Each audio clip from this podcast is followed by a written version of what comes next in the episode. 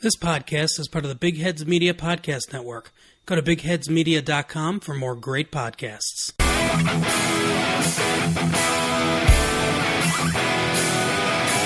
You're listening to the Husker Cuzcast Sports Show.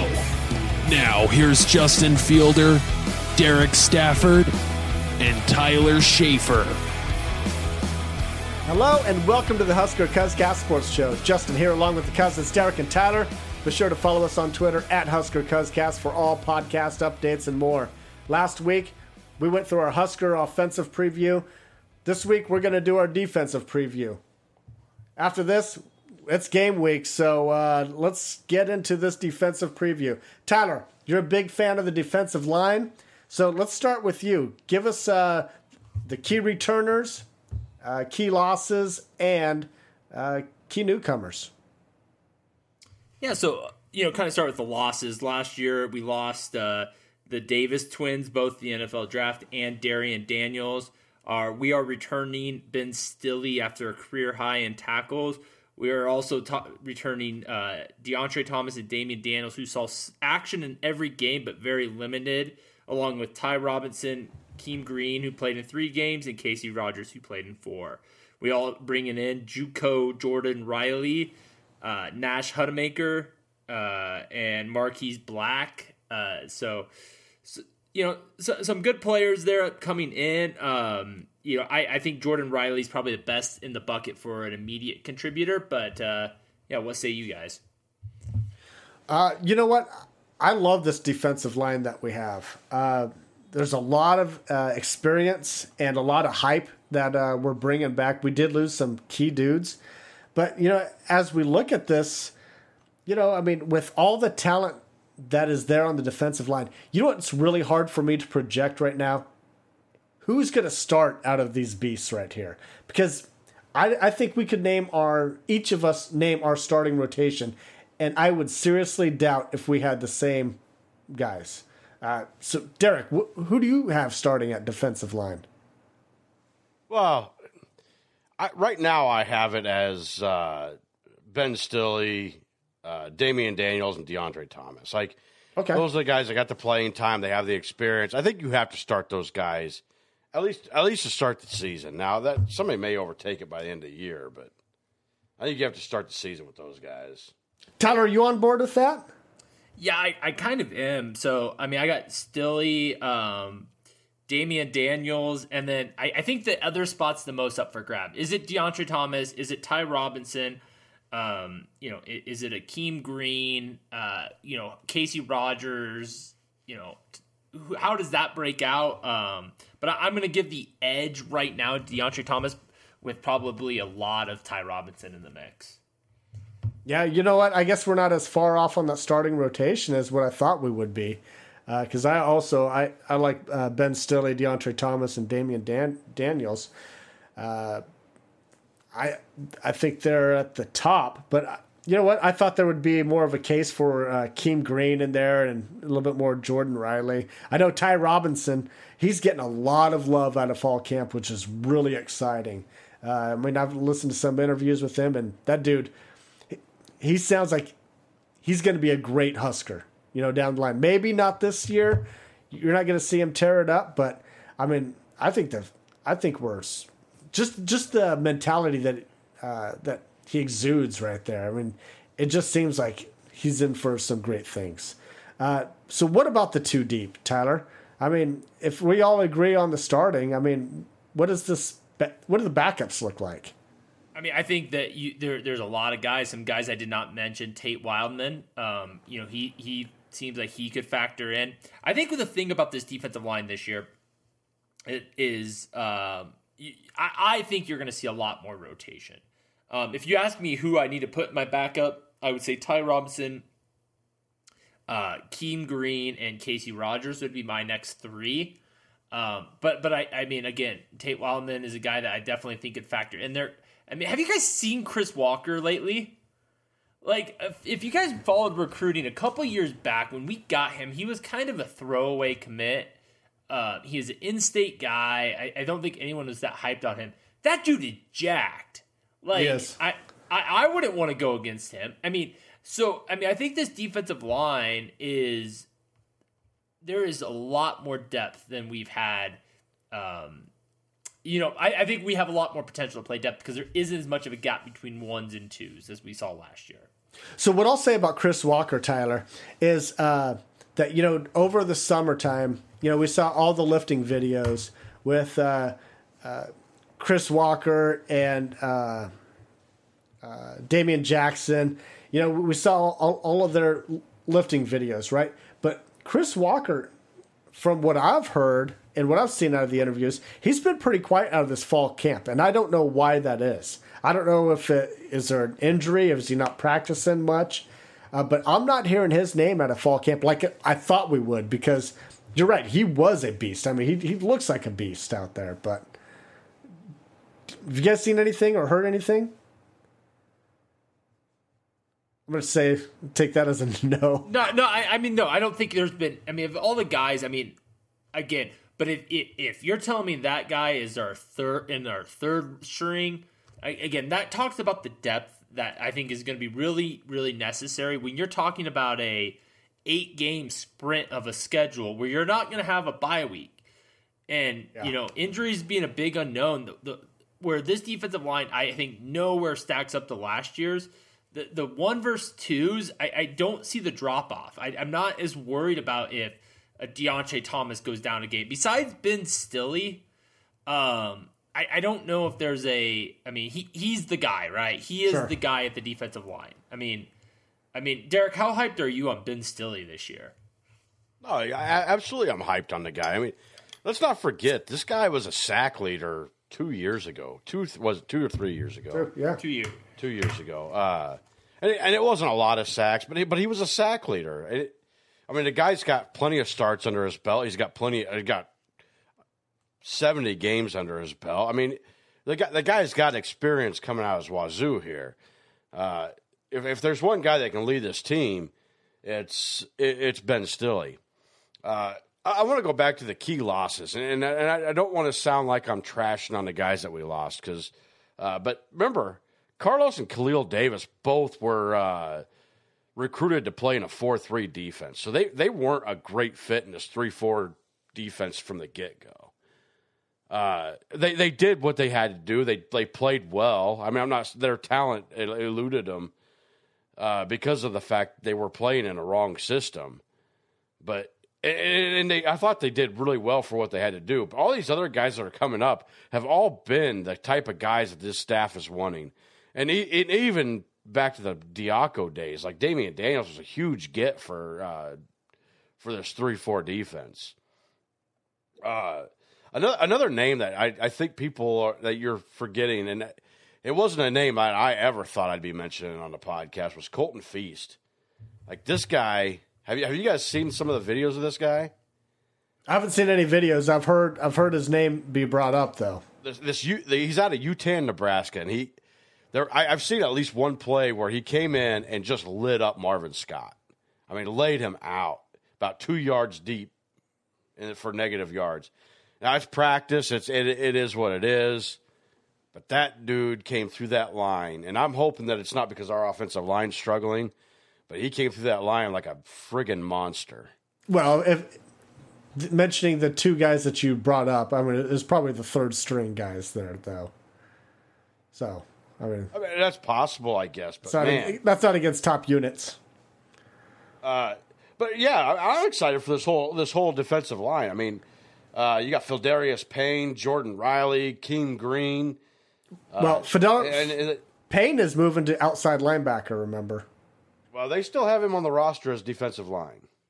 I mean, the coaches have talked the about updated roster. I mean, the coaches have talked about him moving to OLB. So I, I kind of assumed, and that kind of makes sense though, because that defensive line is getting kind of packed there, especially for another JUCO. Um, so I, I had it penciled in because I, I, know that uh, Niko Cooper was another one that they had moved out to uh, the outside linebacker spot, where he was supposed to be a, a defensive end. Uh, I, at, at any rate, I mean, there's a lot of guys here, and that, that's not talking about Nash Hutmacher and uh, Ty Robinson, Tate Wildeman, uh, Casey Rogers. Like, there's just so much talent on this defensive line. So you feel good. young, though. So do you feel good about I- the depth yeah. that we have? A- absolutely. I, I almost feel better about the depth than I do our starters. I mean, and, and I think that's pretty safe to say. It's just an experience, and I think this is a great year to get all of these guys. And this is a this is a year we need to see all these guys rotated through. So we're going to talk about the linebackers and secondary here in a few moments. But uh, with what you're saying there, Derek, do you feel that defensively that we are deepest at defensive line than any other position group on oh, defense? Man, that's tough. I, I don't. I don't. Yeah, it's it's it's tough to compare that with a secondary because that secondary is pretty damn deep too. Yeah. But I mean, they're up there. I mean, as far as the talent that we have, What do you think, Tyler?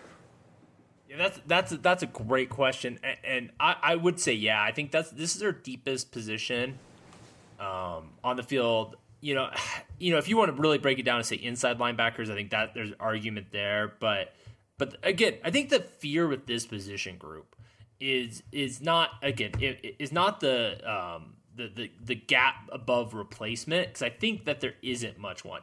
You take Ben Stille out of this, you know, is, there much of a gap? I think the two concerns with this defensive line is one, how good are the starters? And two, have we, you know, we're in the fourth, wait, the, the third year of being in a 3 4 now, second year under Scott Frost. Have we got the nose tackle position figured out?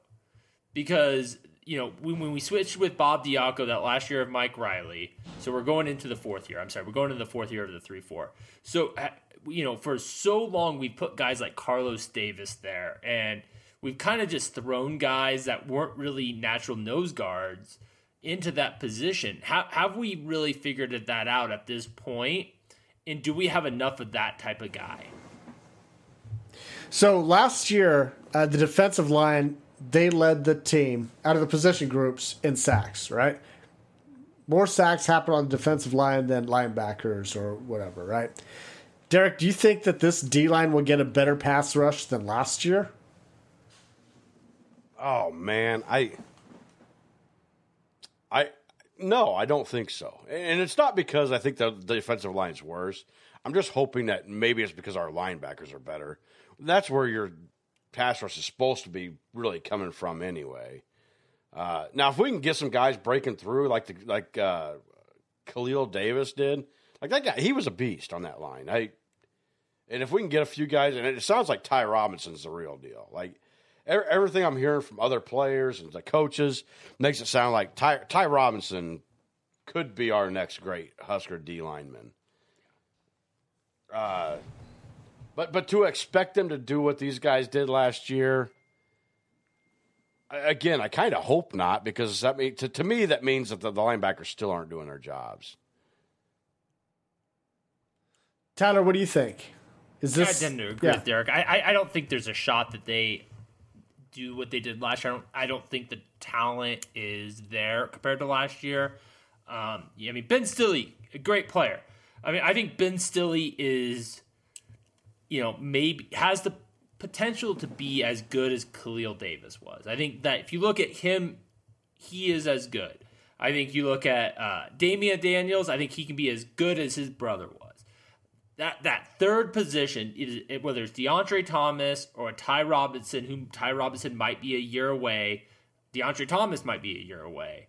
I, I mean, those are the two guys. I just don't think they'll be Carlos Davis. Um, I just and that's where I think the separation is. So I ultimately I think this defensive line isn't going to be quite as good. Um, isn't going to be quite as explosive athletically. Uh, so I think there'll be a slight drop off in pass rush there. Okay. I, I think it's going to get better, slightly better. I, I really do. I think the the young guys that we have coming in with all the hype that's behind them, I think they're. I want to think that they're a little bit more athletic.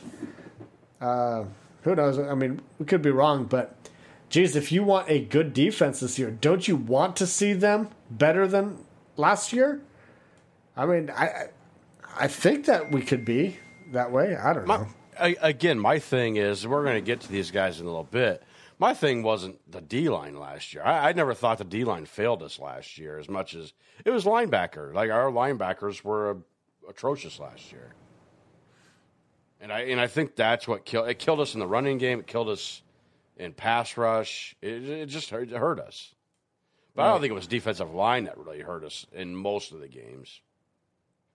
Well, let's move on to the linebackers. Uh, Derek, talk to us about the linebackers, what we return and what we lose.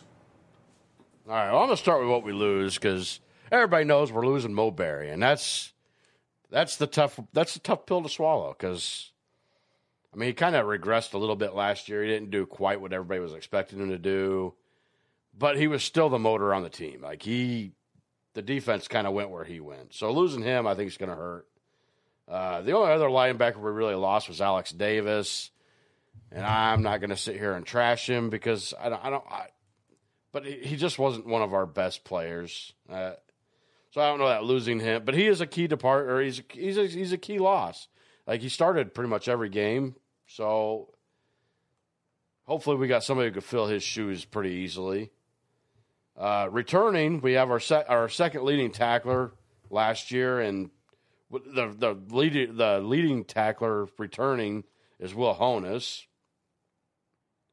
Uh, we got Colin Miller, who who played very well at times last year. I he did good things. Depth at middle linebackers looking better. Uh, we got uh, Nick Henrich and Jackson Hannah, baby, be able kind of come in and play. Uh, Mauga-Clements, uh, you know, I think we all had high hopes for him. Barrett Ruud kind of alluded to maybe he's going to be a special teams kind of player this year. Uh, so maybe we're not going to get quite as much out of him as what we'd hoped out of the out of the JUCO ranking. Uh, on the outside backers, we got JoJo Domann and Caleb Tannor, and of course everybody's favorite uh, Garrett Nelson coming back.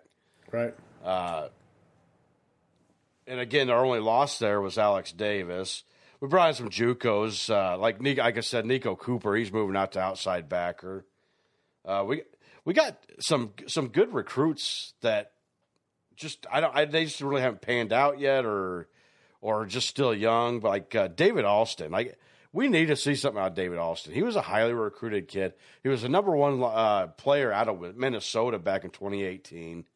He's now a redshirt sophomore. He's been in the system for three, going on three years. Uh, I, I, I want to see something out of this kid. Uh, Blaise Gunnerson, who was recruited more as a defensive lineman, has moved outside backer. Uh, and Javin Wright, uh, it sounds like he's still listed as a safety, but I know uh, Mike Dawson made the comment that he's been working with the linebackers. So they're kind of expecting him to kind of be like a JoJo Domann guy where he can kind of play multiple positions. Uh, a lot, a lot of question marks on, on, with the linebackers, and I kind of alluded to some of them while we was talking about D line. But well, I think so all of us. questions Can, oh, guys. go ahead, Tyler. I, I, was just gonna say, so Javin Wright, I think had moved to outside linebacker, but he is injured, and it sounds like he's going to be out for quite a while. Um, you know, so I don't know how much we can really expect to see from him. I, I don't know. You know, I know we'll, we'll talk about Braxton Clark, but I know Braxton Clark's out for the year. I think Javin Wright I, I don't remember the injury, but it was it was enough that they announced it, which usually coaches don't do. So, I, I apologize. I must have missed that. I didn't realize he was hurt. All right, so Sorry. back to these linebackers. I think all of us, you know, we've we've talked a lot in this offseason, even head back to the last spring. I mean, I think we've all know uh, have a good idea who the starters are going to be.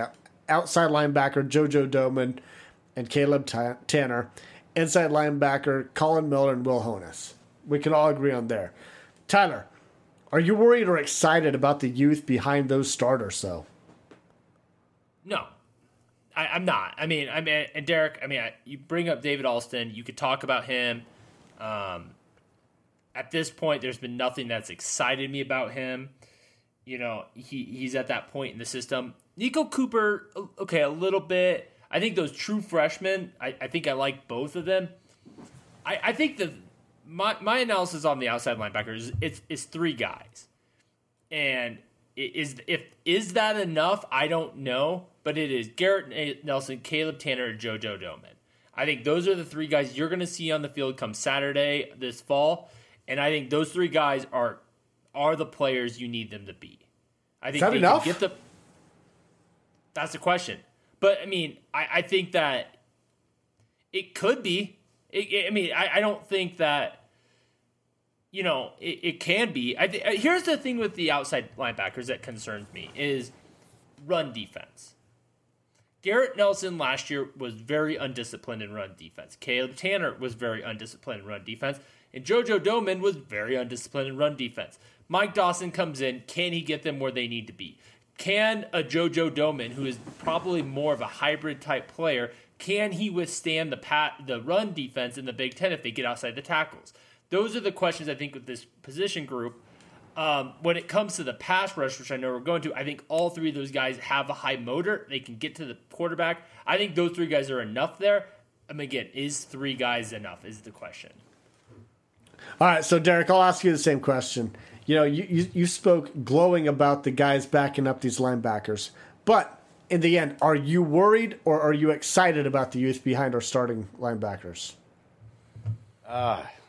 You, you- I wouldn't say worried, but I'm not overly excited about the outside backers. Like that, that's a position that does scare me a little bit. Inside backers, I, I'm pretty fairly confident in them. I, I like Honas, I like Miller, I like Henrich.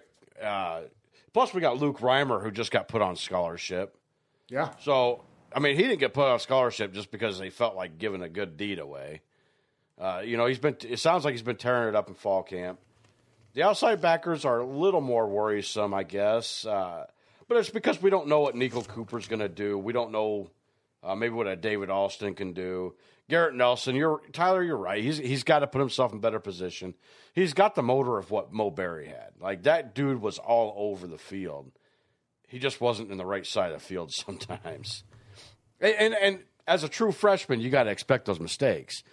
So I I guess I'm ex- I want to be excited. I just don't know if I can get too excited until I can see a little more out of some of these guys. Tyler, what are you expecting out of the inside linebackers this year? Out of the inside, Yeah. I, I think you're going to see a lot of youth play. Um, I'm a little bit more skeptical of Will Honas and Colin Miller. I think they're fine players. Um, I think that you're going to see guys emerge throughout the season. Now, the, the thing with inside backers, that's a hard position to predict. I mean, I think Nick Henrich is a guy that we all expect. Uh, Garrett Snodgrass was the defensive scout team MVP. Uh, uh, the JUCO Clements, uh, bringing him in. Could he factor in Reimer? I think he could play. Jackson Hannah is still in the mix. I think you see like five guys that can play, but I think that you'll see A lot of young guys. of a lot of I young think guys. you'll see. I think you'll see a changing of the guard throughout the season. That doesn't mean that Colin Miller and Will Honas won't contribute because they will. They're fine players, um, and in a lot of ways that should gives me optimism. Again, against the Big Ten, when you know a team like Wisconsin is going to pound it at you, and you know, it, it, for me to see more guys, fresh bodies. Again, I talked about those defensive line. Maybe not a gap between uh, replacement quite as much. I think that gives me a little bit confidence in the future, but I still think that position group is probably a year away from really being what we need for inside backers in the Big Ten. So Colin Miller spoke, I think it was last week, and seeing him speak, just his, you know, his physique and his features, that dude looks like he's 30 years old. He looks like an NFL player. I mean, I'm like, I'm like getting more amped to see what he can do on the field this year because he was a great football player. I mean, he was probably the most underrated guy that we had on defense last year for what he actually contributed. He, you know, he for some reason he caught a lot of hate and stuff for whatever reason, but his numbers and his playmaking ability was pretty darn solid.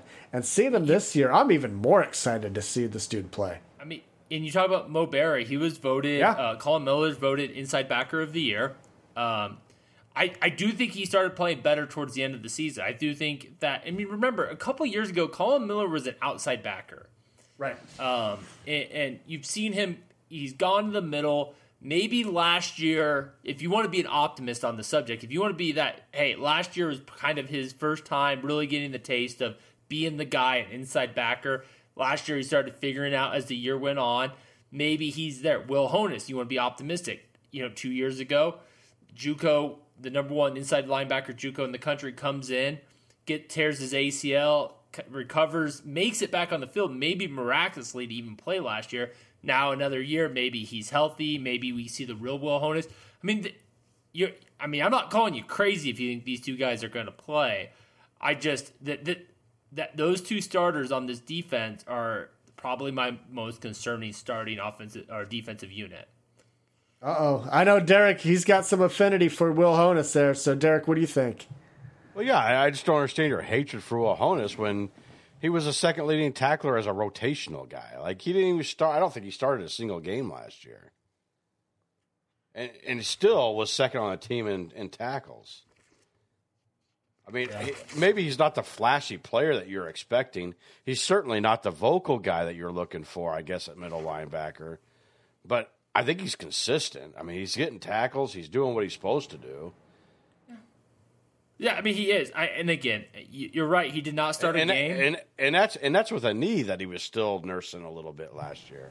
So yeah, I mean, yeah, I am optimistic with him. I hope that his knee is 100 percent better, and he's back to that number one JUCO player in the country. Yeah, yeah, I'm worried about the uh, the linebackers, the depth there, just just based off of all the youth that, that that's actually there. I mean. But- but don't you feel optimistic about the pass rush? When you talked about the, the defensive line, I mean, JoJo Domann, we've all seen those hype plays. We've seen the flashes of JoJo. I know, I'll, I'll say everyone, even though I was a little bit lower on him, they, they were buying that JoJo stock going into yeah. last year. We, there's we, there's we a lot were. of stuff he needed to clean up, though, also, though, right? And he did it, but he also still had to play safety. He has been fully devoted to outside linebacker. I think Mike Dawson is a hell of a coach. I I mean, I don't know what JoJo Domann is at his best, but is he a guy that is an NFL player? Potential. I, I think that I've seen the, the flashes of him that he could be that guy. Um, now, can he clean up some of the stuff? Can he play consistent and not give up the big plays? I mean, that's really what this outside linebacker killed us on. I mean, the, when it came time to we, we saw Garrett Nelson. Uh, we saw flashes of greatness of him. JoJo, we've seen flashes. It, it's the consistency out of that position group that scares the shit out of you. Okay, so that, well, so here, here's a uh, pop quiz, or not a pop quiz, but here, here's a quick question for you. If you had to guess which outside linebacker would lead lead the outside linebackers in sacks, who would it be? Who's going to be that guy? This year? Yeah. Or last year? This year. JoJo. JoJo? Yeah, I, am with you. Derek, who, who do you think? I, will agree with JoJo. I, I, will say I think Caleb Tannor will t- turn a big corner this year. I think he's going to do some good things. I really do. It was a big four star recruit coming out of high school. It was a huge get. And now he's got three years under the system to where he can really start doing things. I, I, I have faith that Caleb Tannor will turn a corner, and he he'll be better. Am I out but of my JoJo mind? JoJo will pro- probably still a little bit above him on sacks. Am I out of my mind thinking that he kind of just leveled off throughout the year last year, though? It, am I making that up? I mean, is is, is there any truth? To it? I think that? all the outside backers did, though. Like, and I think that's kind of why Jovan yeah. DeWitt's not here anymore. Yeah. Well, does does, does uh, um, Caleb Tannor remind you a little bit of uh, was it Dedrick Young Dedrick Young. Uh, well, I mean, two different positions, though. I mean, no, the Young Young was a defense uh, out, outside linebacker. No, he was inside. He's inside linebacker. I thought he moved out. No, I think he moved outside no. backer. No, he stayed inside. No, he's inside guy. Okay, but did he start out? God, I swear that he was an outside backer at some point. But maybe you're right. Maybe you're right. But like, I just feel like, you know, he played. Young played early as a freshman.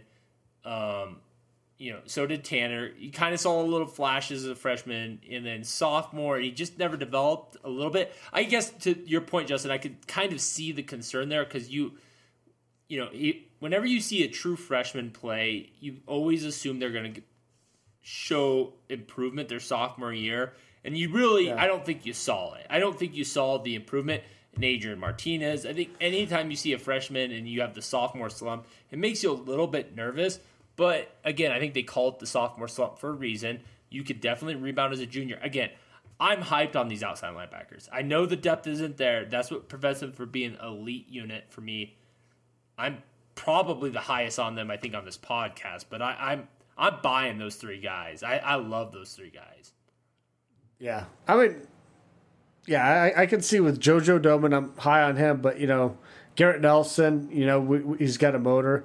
Caleb Tannor, I, I just don't know what to make of uh, that dude right here, right now. I mean, when, when you were giving the example, I thought you were going to compare him to Alex Davis there for a second. I was like, that's not going to sell. That's not going to sell your story at all. Can, can, can, we give Derek a round of applause for a very diplomatic way to address Alex Davis? Like, uh, let's be real. That, that that that was that is addition by subtraction. Yeah, that's oh. probably the nicest he's ever said about Alex Davis in like last no, two I, years. I I, I, mean, I uh, actually predicted him to be the defensive MVP last year. Yeah, yeah. So I was high on Alex Davis at one point for like two weeks. Yeah. For two weeks, I was wrong.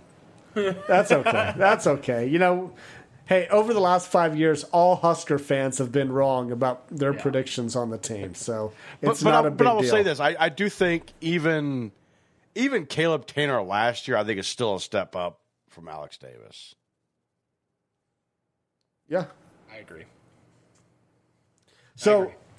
all right, uh, let's move on to the secondary here, and this is uh, me here. So our key losses obviously is Lamar Jackson.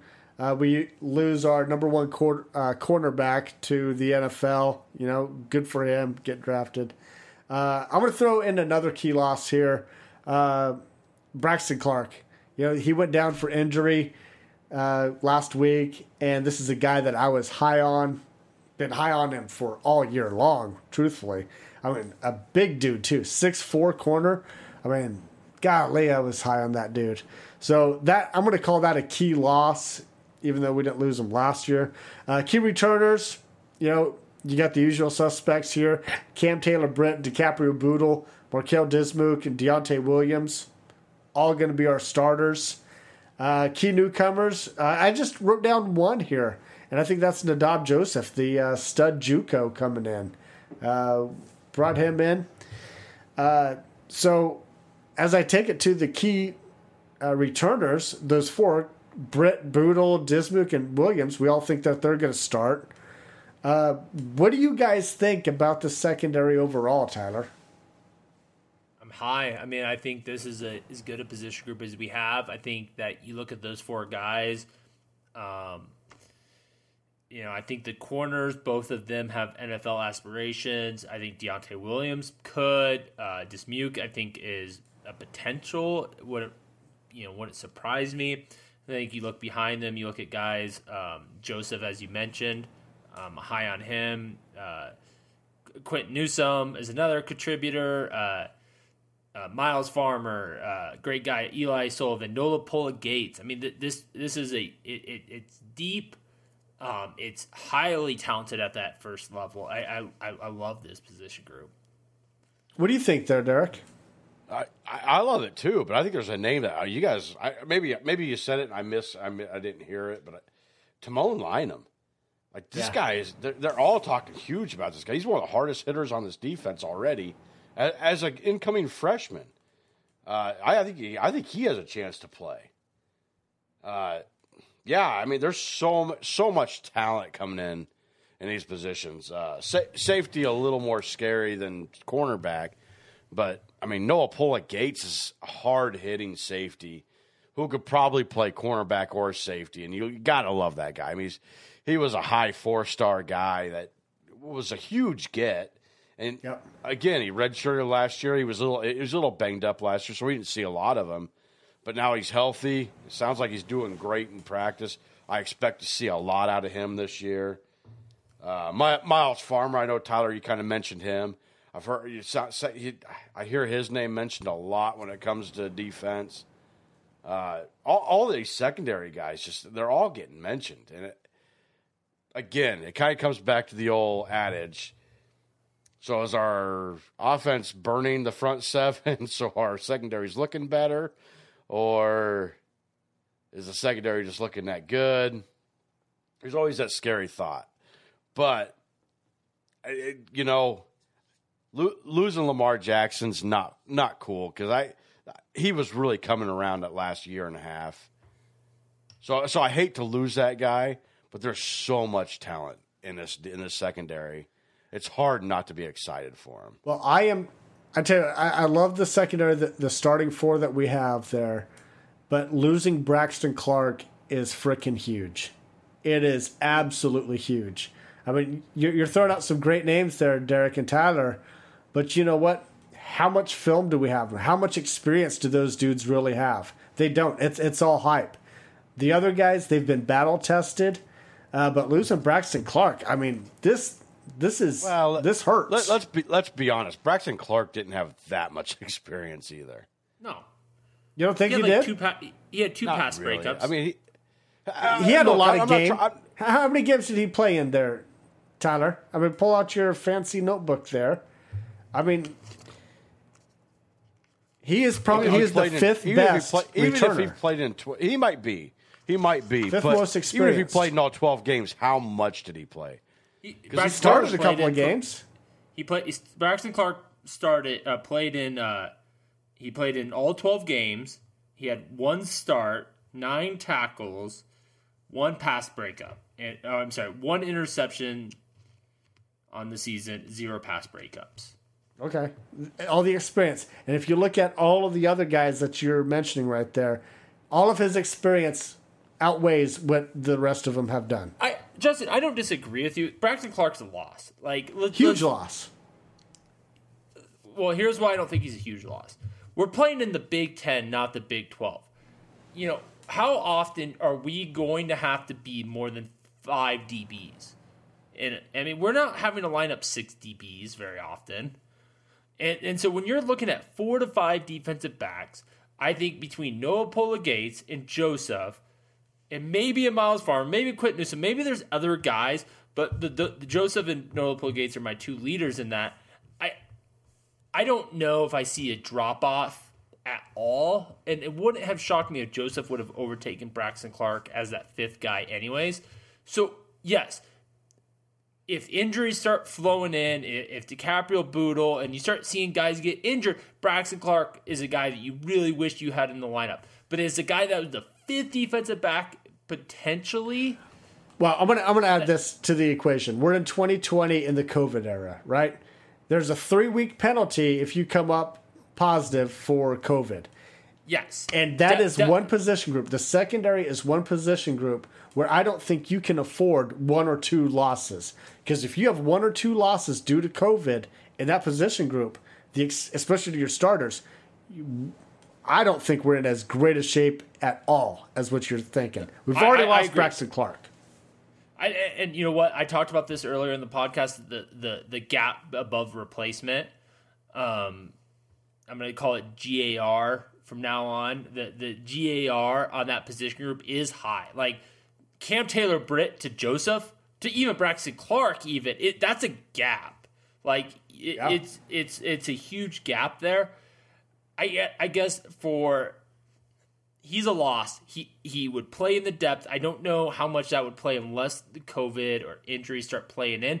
But it is a big loss. I mean, of anyone who's been injured that we have heard about thus far, he is easily the biggest loss of the season at the end of the year, I don't know unless things start really getting bad in the injury department. I don't know if I don't think it costs us a game. I don't think it's a I don't I don't think it's a you know season. It's a huge unknown though. It's it's it's like some some of the other positions like wide receiver. You know, we there's a lot of talent there, but it's unproven, inexperienced talent. This is another. You could say the same about defensive line. Yeah, that's true. The same about but linebackers. I, I feel you better about defensive about every line. position in this. You can say that about pretty much every position at Nebraska right now. I feel better Even about the defensive offensive line. line. You could say that about.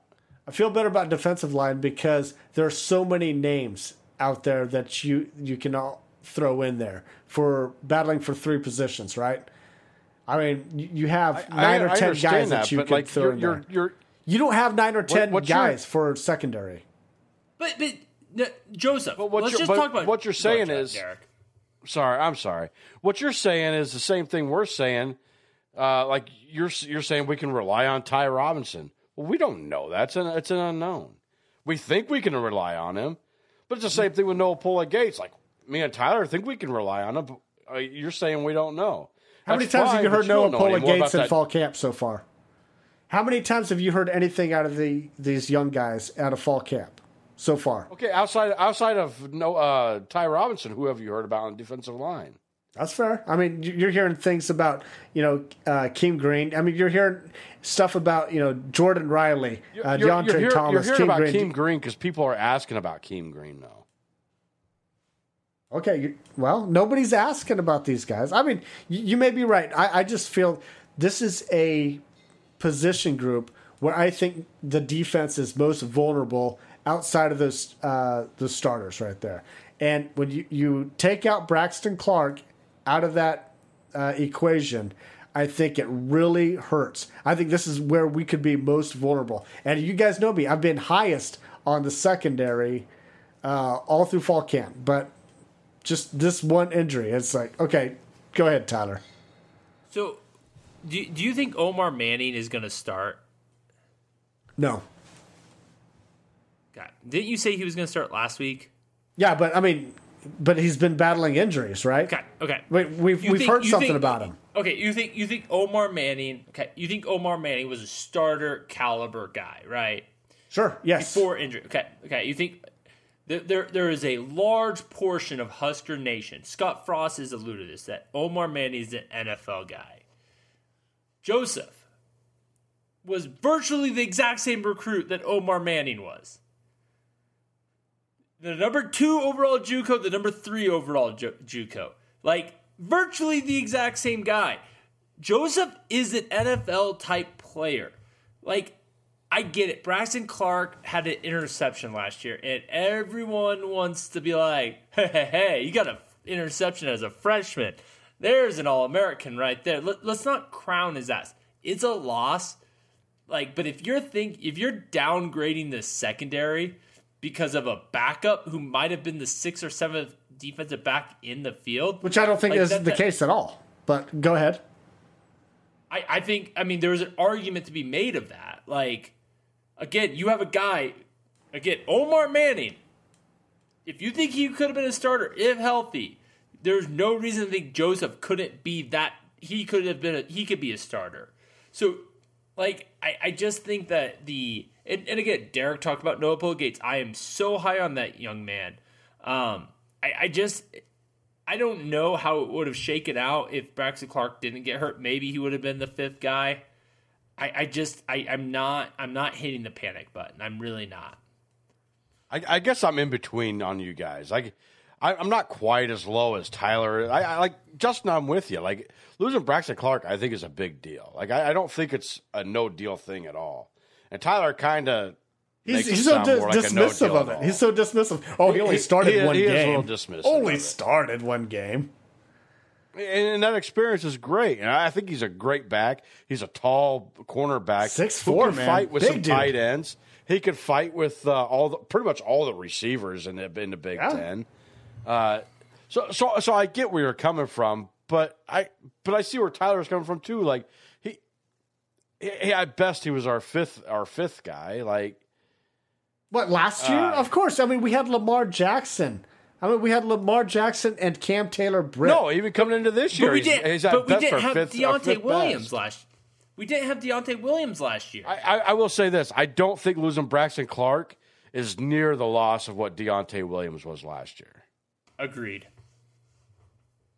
Okay, I mean, we, we, we saw half a game with Deontay Williams. But We lost a starter yeah. last year. Okay, we I mean, lost a starter. look, This year, we're losing a backup, Hey. and, it, and it sucks. It, it's going to hurt a little bit, but it doesn't hurt as much as losing a starter. I ever. truly hope you guys are right. I truly hope you guys are right. But this is just a position group where I just see some vulnerability there, especially as we head into. And Derek or Tyler, you want to talk about we're playing the Big Ten and nobody passes really.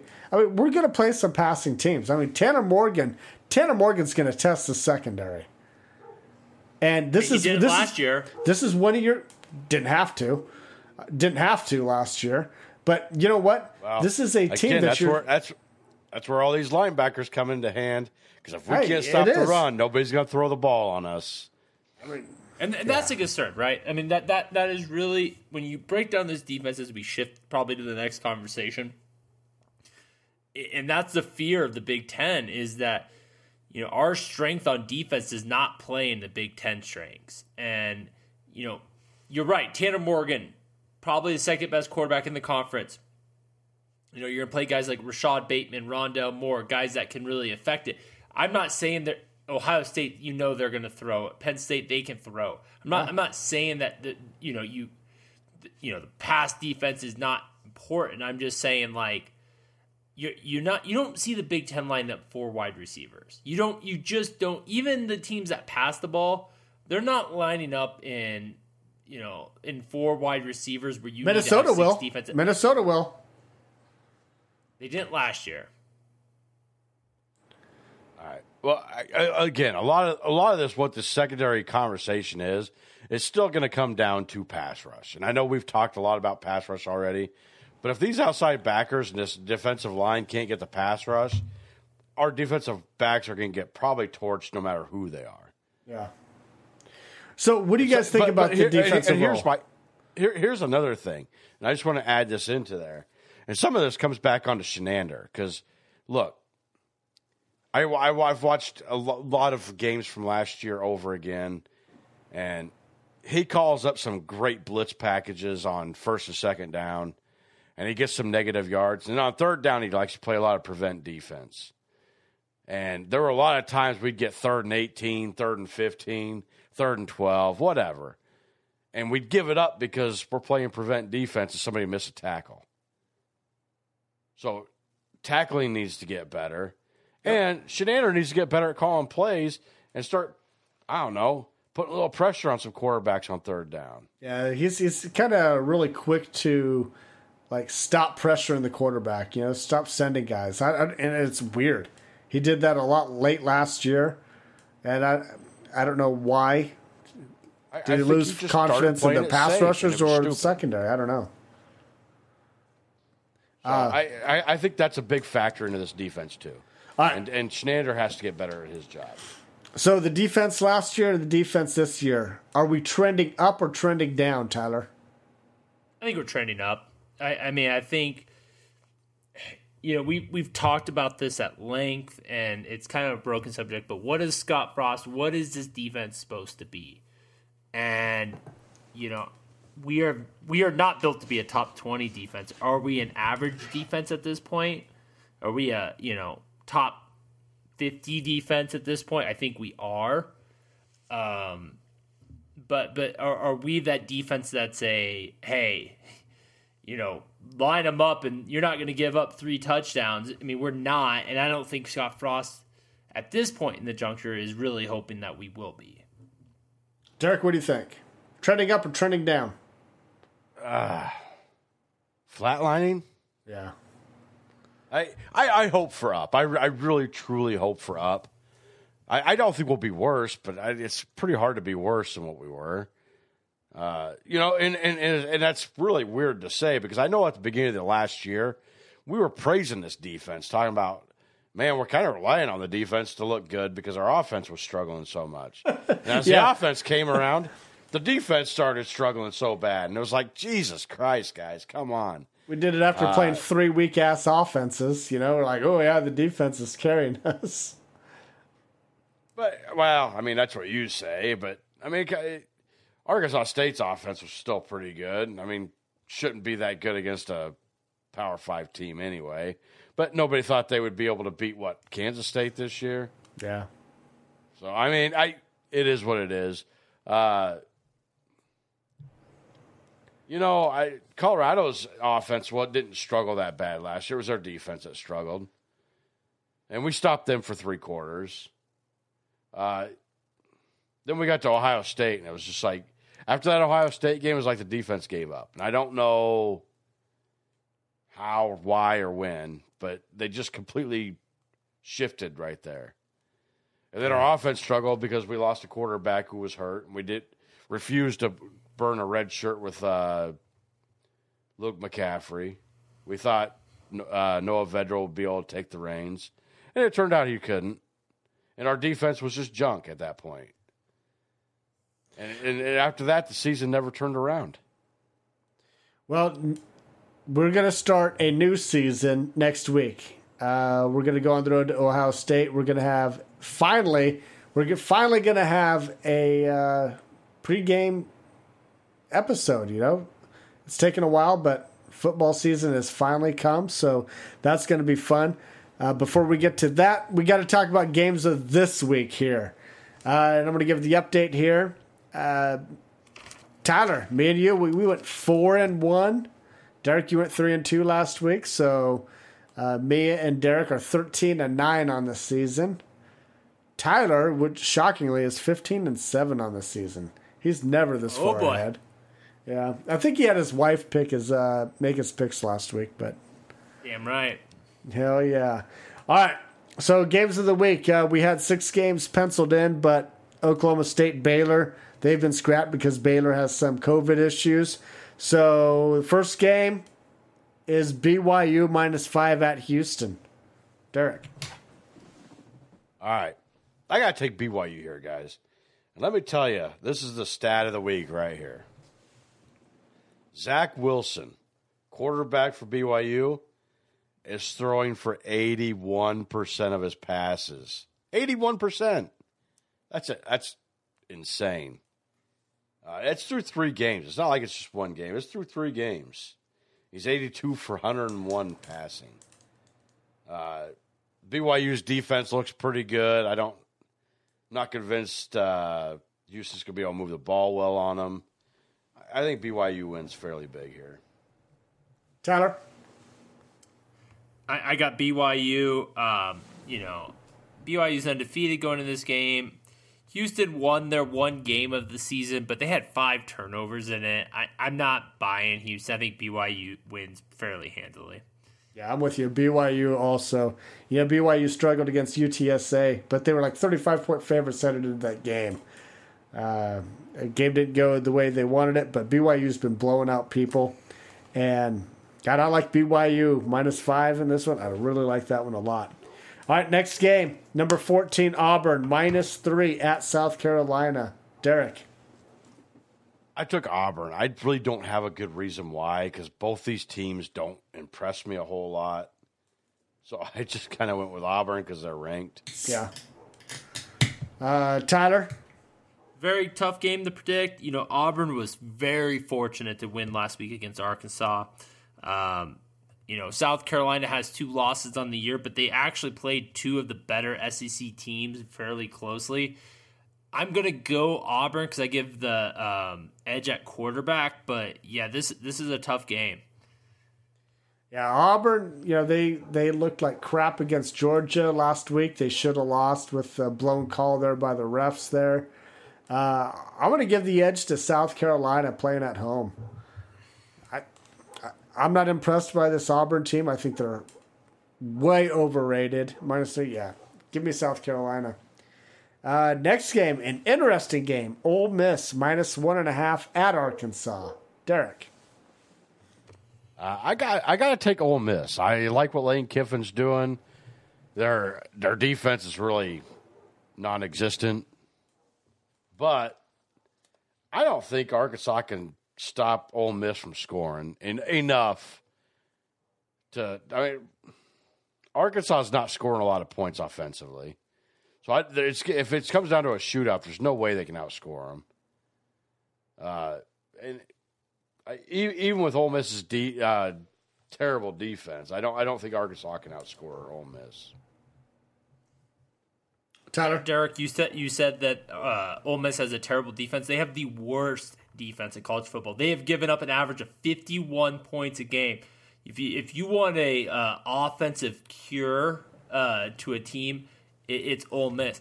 Guys, I like what I've seen from Arkansas this year. I mean, you know, they should have beaten Auburn last week.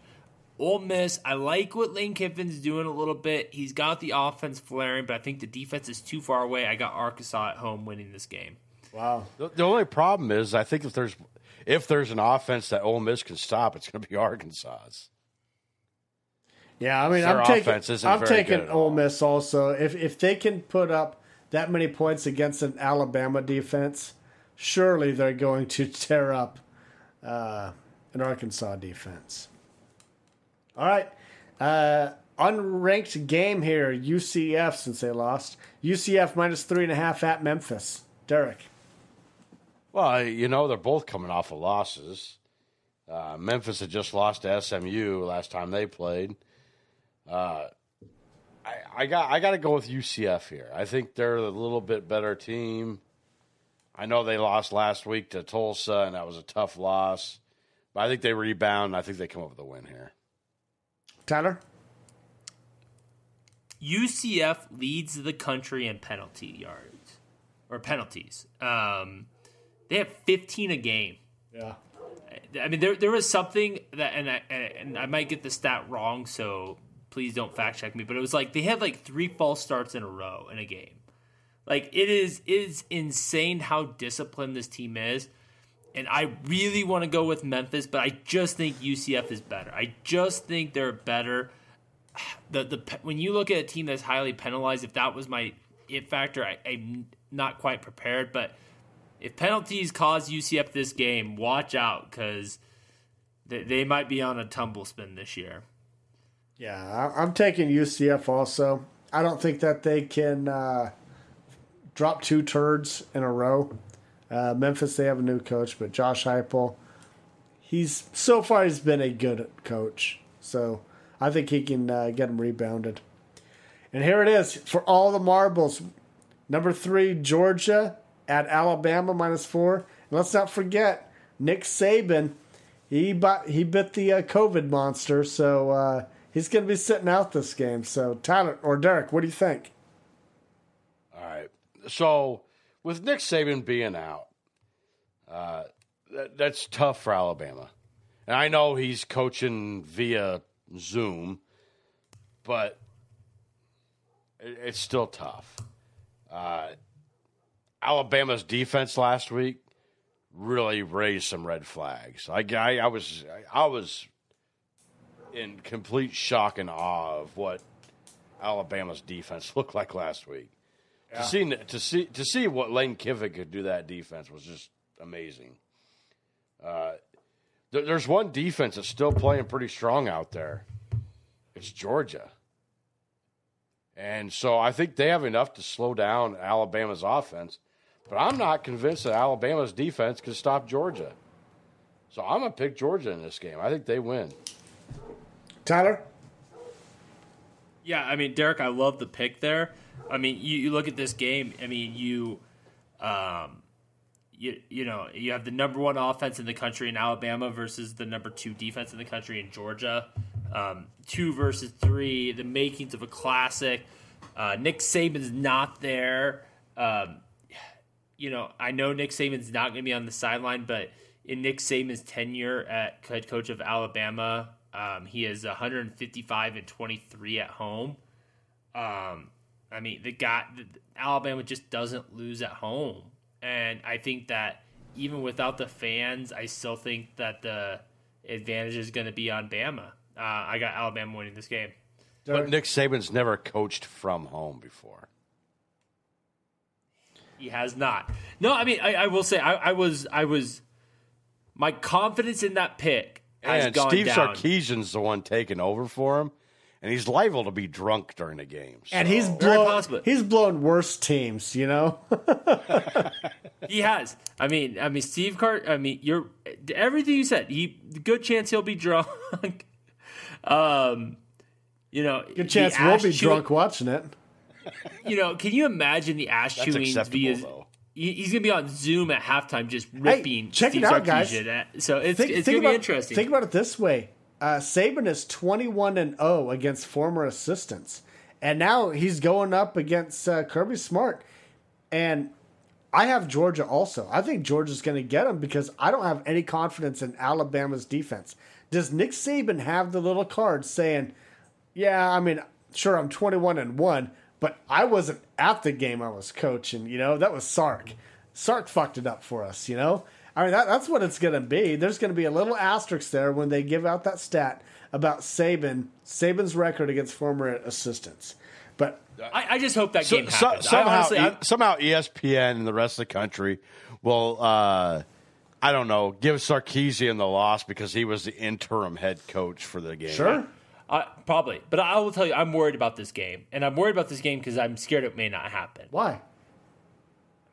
I mean, who who knows where the COVID's going to break on that Alabama team? Um, I mean, when the head coach has it, I mean, who knows? I, I mean, how, was he wearing his mask? What I mean, what was going on in these practices? And I'm not saying Alabama's unethical, but could they fudge a couple tests to make it so they don't have to play without Nick Saban? Could they? I mean, Alabama has a pretty good history of trying to avoid like tough games in general.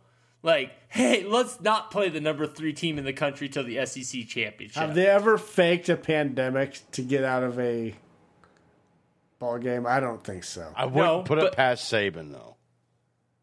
yes. Oh, jeez. I mean, All right, now those conspiracy theories are getting like a little too thick, even for me, and I love a good conspiracy theory. But hey, let's move on to best bet. This is a segment that I know I have not fared well in. I am one and three. Tyler, you're two and two, and Derek, you're three zero and one, which is you're anchoring. Uh, you're anchoring us here. I missed mine can we last just week. talk about? Oh, okay. Go ahead. Go ahead, Justin. no, me and you, we missed we missed it last week, uh, but Derek carried it. But How did I pick the one SEC game that didn't hit the over? yeah, that isn't that crazy? Like the SEC has stopped score. Like every no one plays defense in the SEC, and all of a sudden, Mike Leach doesn't get a touchdown against Kentucky. yeah. Like I mean, I, I've had some bad. I've had some beats in my time doing this best bet. Like that one, I I just. I, I, it's not even that I didn't hit it. It's just the manner of You weren't how even bad I didn't hit it. We weren't even I wasn't close. close. I mean, it. I mean, Kentucky did their part. I mean, they scored points. I, I- mean, what the hell? Speaking of being not close, I mean, I thought Miami was going to play Clemson a hell of a lot better than what they did. But Miami, God, they were so outmatched. I mean, Clemson, I they, was with, I was with you, Justin. I I really thought that would be a closer game. I, I did not expect Miami to come come out and find a victory, but I thought they'd Yeah. play a little closer. I, I tried warning you on that one. I, did I, I don't know why that. you're so all over Clemson. I mean, you're. I don't know even Because they're why, why probably you the best Clemson. team in the country. You're wearing a Clemson shirt right now, for Christ's sake. I am not. How dare you, sir? And secondly, d- why am I all over Clemson? Well, they are probably the best team in the country besides maybe Ohio State, who we haven't seen play yet. Th- There's a reason why I'm all about Clemson, but let's get this week. All right, so Tyler, we'll start with you. Who's your best bet of the week? So my best bet, I, you know, I've been riding this over unders this season. I'm going to stick with it. It's got me 500. Um, I'm going to go the over in the Miami Pitt game. Um, I had it at 48 points. I, I think that there's enough offense in this game uh, to hit that over. I, that seems like a really low over under for that. So, yeah, I'm going to take the over in Miami Pitt. Derek? All right, I, I'm gonna stick with my over as well because I've picked them all four weeks and I'm three zero and one with them. Uh, I'm gonna go with a different game, obviously, but I picked uh, over 64 points with North Carolina F- FSU. Uh, North North Carolina has not they they've outscored a lot of points, a lot a lot of opponents, but they've given up some points. And FSU seems to have found a little bit of an offense against Notre Dame. So I think they'll score some points against North, against North Carolina, but North Carolina is going to score all kinds of points against Florida State's defense. Yeah, I like that pick, Derek. I think that's a pretty solid pick. Uh, me, you know, maybe I'm like panicking here, being one and three on the air, but uh, the game that I like this week is Notre Dame minus 16 and a half against Louisville. Louisville, I thought was going to be a lot better team at the beginning of the season, and they've turned out to be dog shit, game in and game out. I can't believe Well- that they're that bad. Not not to interrupt you, but you're not alone. Like half the damn country. I mean, all the sports writers had them in the top 25. Uh, I think all the coaches had him in the top 25 to start the year. So you're not alone. Like everybody thought they were going to be yeah. good this year. And every time that you think that they're going to come out and do something, they let you down.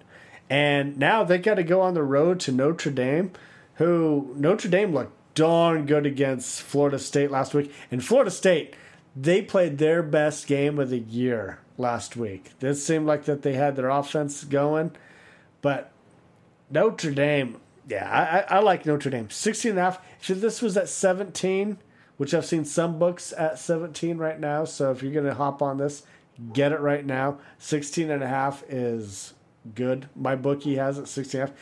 Tyler's shaking his head because he doesn't like anything I say. I, I mean, I like some things you say, just not your shitty picks. What? I, I tend to agree with him on this one. I wait, wait, wait, wait, wait. Add more context. Me or Tyler? I'm sorry. I tend to agree with Justin on this one. I, I, no, Louisville's look like shit. So, yeah, uh, for all the betters out there, you're probably just bet well bet on Louisville because last year me and or last week me and Justin agreed on Miami. Oh, that was oh. tough, man. That was so, really so may, tough. Maybe Louisville is the way to go. Maybe Tyler's onto something here. Just no, disagree with not. Derek and Justin all the time. He is not right. He's rarely right about anything. If he's been right about one thing on this show, he's not going to get two. All right. So let's, it's time for last call. Tyler, last call to you. So last week, uh, and, and probably will, will come down to be the best game of uh, college football of the season, at least among them. The Texas Oklahoma. Texas ended up losing that game. Tom Herman's on the hot seat, and there have been reports that boosters have been reaching out to Urban Meyer to to to see his interest. And I'm curious what you guys think about this. Not you know, obviously none of us want that to happen because Urban Meyer is a damn good coach and no one wants to see Texas good. But do you think Urban Meyer would come back for Texas? And I think no. He, Tom Herman was a former assistant. He's not going to do a dirt. He's not going to do him dirty like that and backfill him. Two, I think Urban Meyer knows he has one more coaching gig in him, and I think he has his heart in USC. I, I don't know why. I don't think he would go to Tech. I, I just don't think he's ready to come back yet. Um, and three, I think he's kind of enjoying his gig right now. I, I'm not thinking he's going to want to go down there. I think he's holding out for the USC job. But what do you guys think? Do you think Urban Meyer would take the Texas job if it was offered? Derek? This sounds like all the arguments everybody made when it was the Ohio State gig. Like, no, he's done. He enjoys his job now. No, this is like the most Urban Meyer thing to do. Like, take take the job that's going to pay me fifty million dollars a year. I don't give a shit. And he's going to get the recruits because his name's Urban Meyer, and you're in Texas, where all the five stars come from. Like, yeah, this guy's going to take this fucking job. Why wouldn't he? I will say this: uh, a few years ago, all the Texas boosters reached out to Nick Saban to come to Texas and that just spiked his little contract up higher. They were going to offer him like $10 million. Remember when all that came out? $10 million to coach football. No, he wasn't going to go in there. Uh, I will say this about Urban Meyer. I love him on the Big Noon Kickoff on Fox. I think that show is way better than College Game Day. I never liked Urban Meyer up until this show, but this show it makes him a very likable guy. I love their little coaches segment you actually feel like you learn about the game of football when he speaks. You don't see that on ESPN Game Day. Uh, I don't want to see him at Texas because I don't like Texas. I don't want them to be good. And I don't know where Urban Meyer is going to end up. It's not going to be at Texas. I don't know if it's going to be USC. Uh, but I, th- I do think he's going to come back to football sometime. And you know what? Truthfully, college football is better when Urban Meyer is coaching a team. Yeah, he he's only 58 guys. I mean, that's the thing. Is he is not like coaches are getting up to coaching the near 70 or sometimes in the 70s. Like Urban Meyer has a couple more years and, and we all damn well know Urban Meyer does not coach at a school for a decade. So like he's got one more job. He can wait till another year or two uh, maybe USC's not quite the dumpster fire, and they hold on to Clay Helton for another year. And you know he's going to come back for a big job. He's not going to go to a job that's you know not an elite program. Um, I just I just don't think the timing's. Right I don't think it's going to be the SEC. I don't think it's going to be the Big Ten because if he can have that underneath his belt, where he can coach for three different or uh, national titles for in three different conferences, I think that's going to solidify him for the best coach uh, ever. And so maybe look out for an ACC program, or I don't think it's going to be Big Twelve. No, I mean, there's no Big Twelve school that makes. If it's not Texas, it's not. I mean, Lincoln Riley, unless he goes to the NFL, isn't going anywhere. Yeah. I mean, may, may, Lincoln Riley's kind of showing his true colors this year. Like Oklahoma looks like dog shit. Yeah. He's never had to coach with a freshman quarterback though, and Spencer Rattler, he's doing he's fine. Never had, he's never had to coach with any quarterback that somebody else hasn't fucking coached up. Hey, Spencer Rattler, he's he's gonna be good. He's he's gonna be good. Yeah, I, am convinced. All right, uh, last call to you, Derek. All right. So the NCAA has uh, come out with a couple uh, clearances for COVID, and one of them was for bowl eligibility. Uh, they're they're going to do away with uh, the win how many how many wins you have to have to become bowl eligible. So every Division One school is now eligible to be bowl eligible. Here's the problem: this isn't a normal bowl year. Like there's 39 bowls, so only 78 teams are still going to make it. And I think this is my this is my problem. Nebraska fans all assume that we're going to make it, right? Because Nebraska fans travel well. Well, what if there's no fans in the stands? Does Nebraska? Do they still pick Nebraska? I, I don't know. I mean, I, I saw that also, and I I kind of saw that as a you know like uh, sure thing that Nebraska is going to get selected for a bowl. Maybe if it's not the fans traveling, but you know all those TV sets are going to be tuning in for the Nebraska game because they are going to watch whether Nebraska goes 2 and 7 or 6 and 3 this year. Nebraska fans will tune in for a bowl game if they are in it.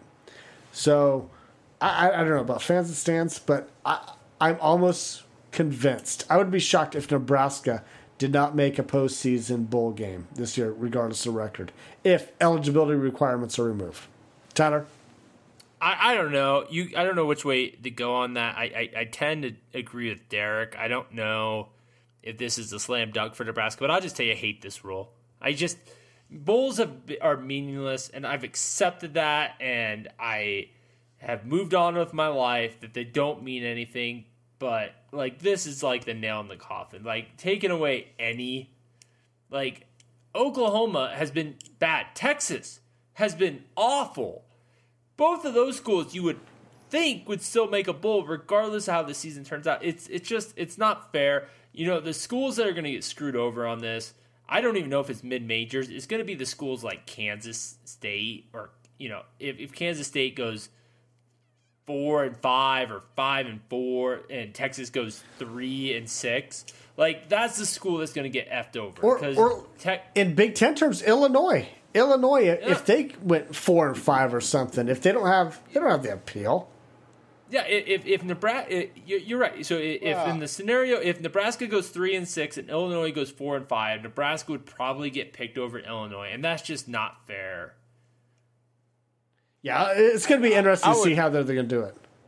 I, I would hope that the uh, the people picking the bowls would have a little bit of I don't know uh, morals with them, and go eh, this this team's won more games.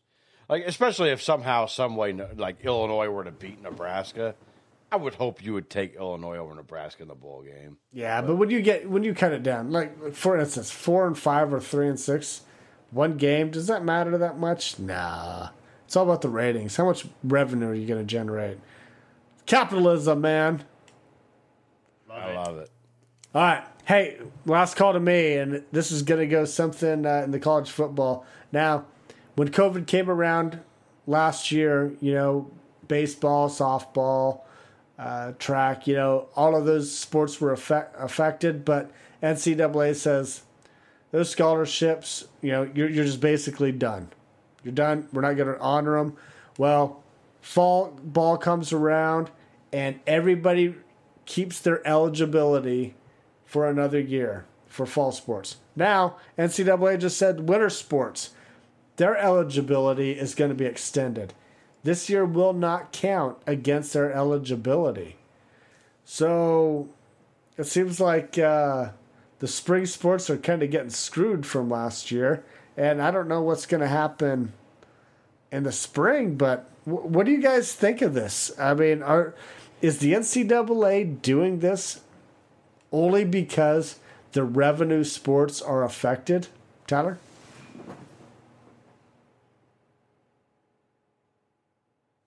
How about you, Derek? All right. Well, to, to me, this is absolutely 100% revenue invested. Uh, th- this shows how crooked and how terrible the NCAA is. Because the only thing they do care about is hey, the revenue sports are getting affected. It's, this is a terrible look for the NCAA. I, yeah. I, I, I, I, go back and give the spring guys their eligibility back too. It's not too late. Do it. Either that or start charging these guys a year. Here's the problem: the fall, the spring sports guys got to play less than what the fall sports and the winter sports guys are going to play. And yet you're giving them eligibility, and not the guys that lost a whole season or three quarters of a season. It makes no sense to me. Yeah.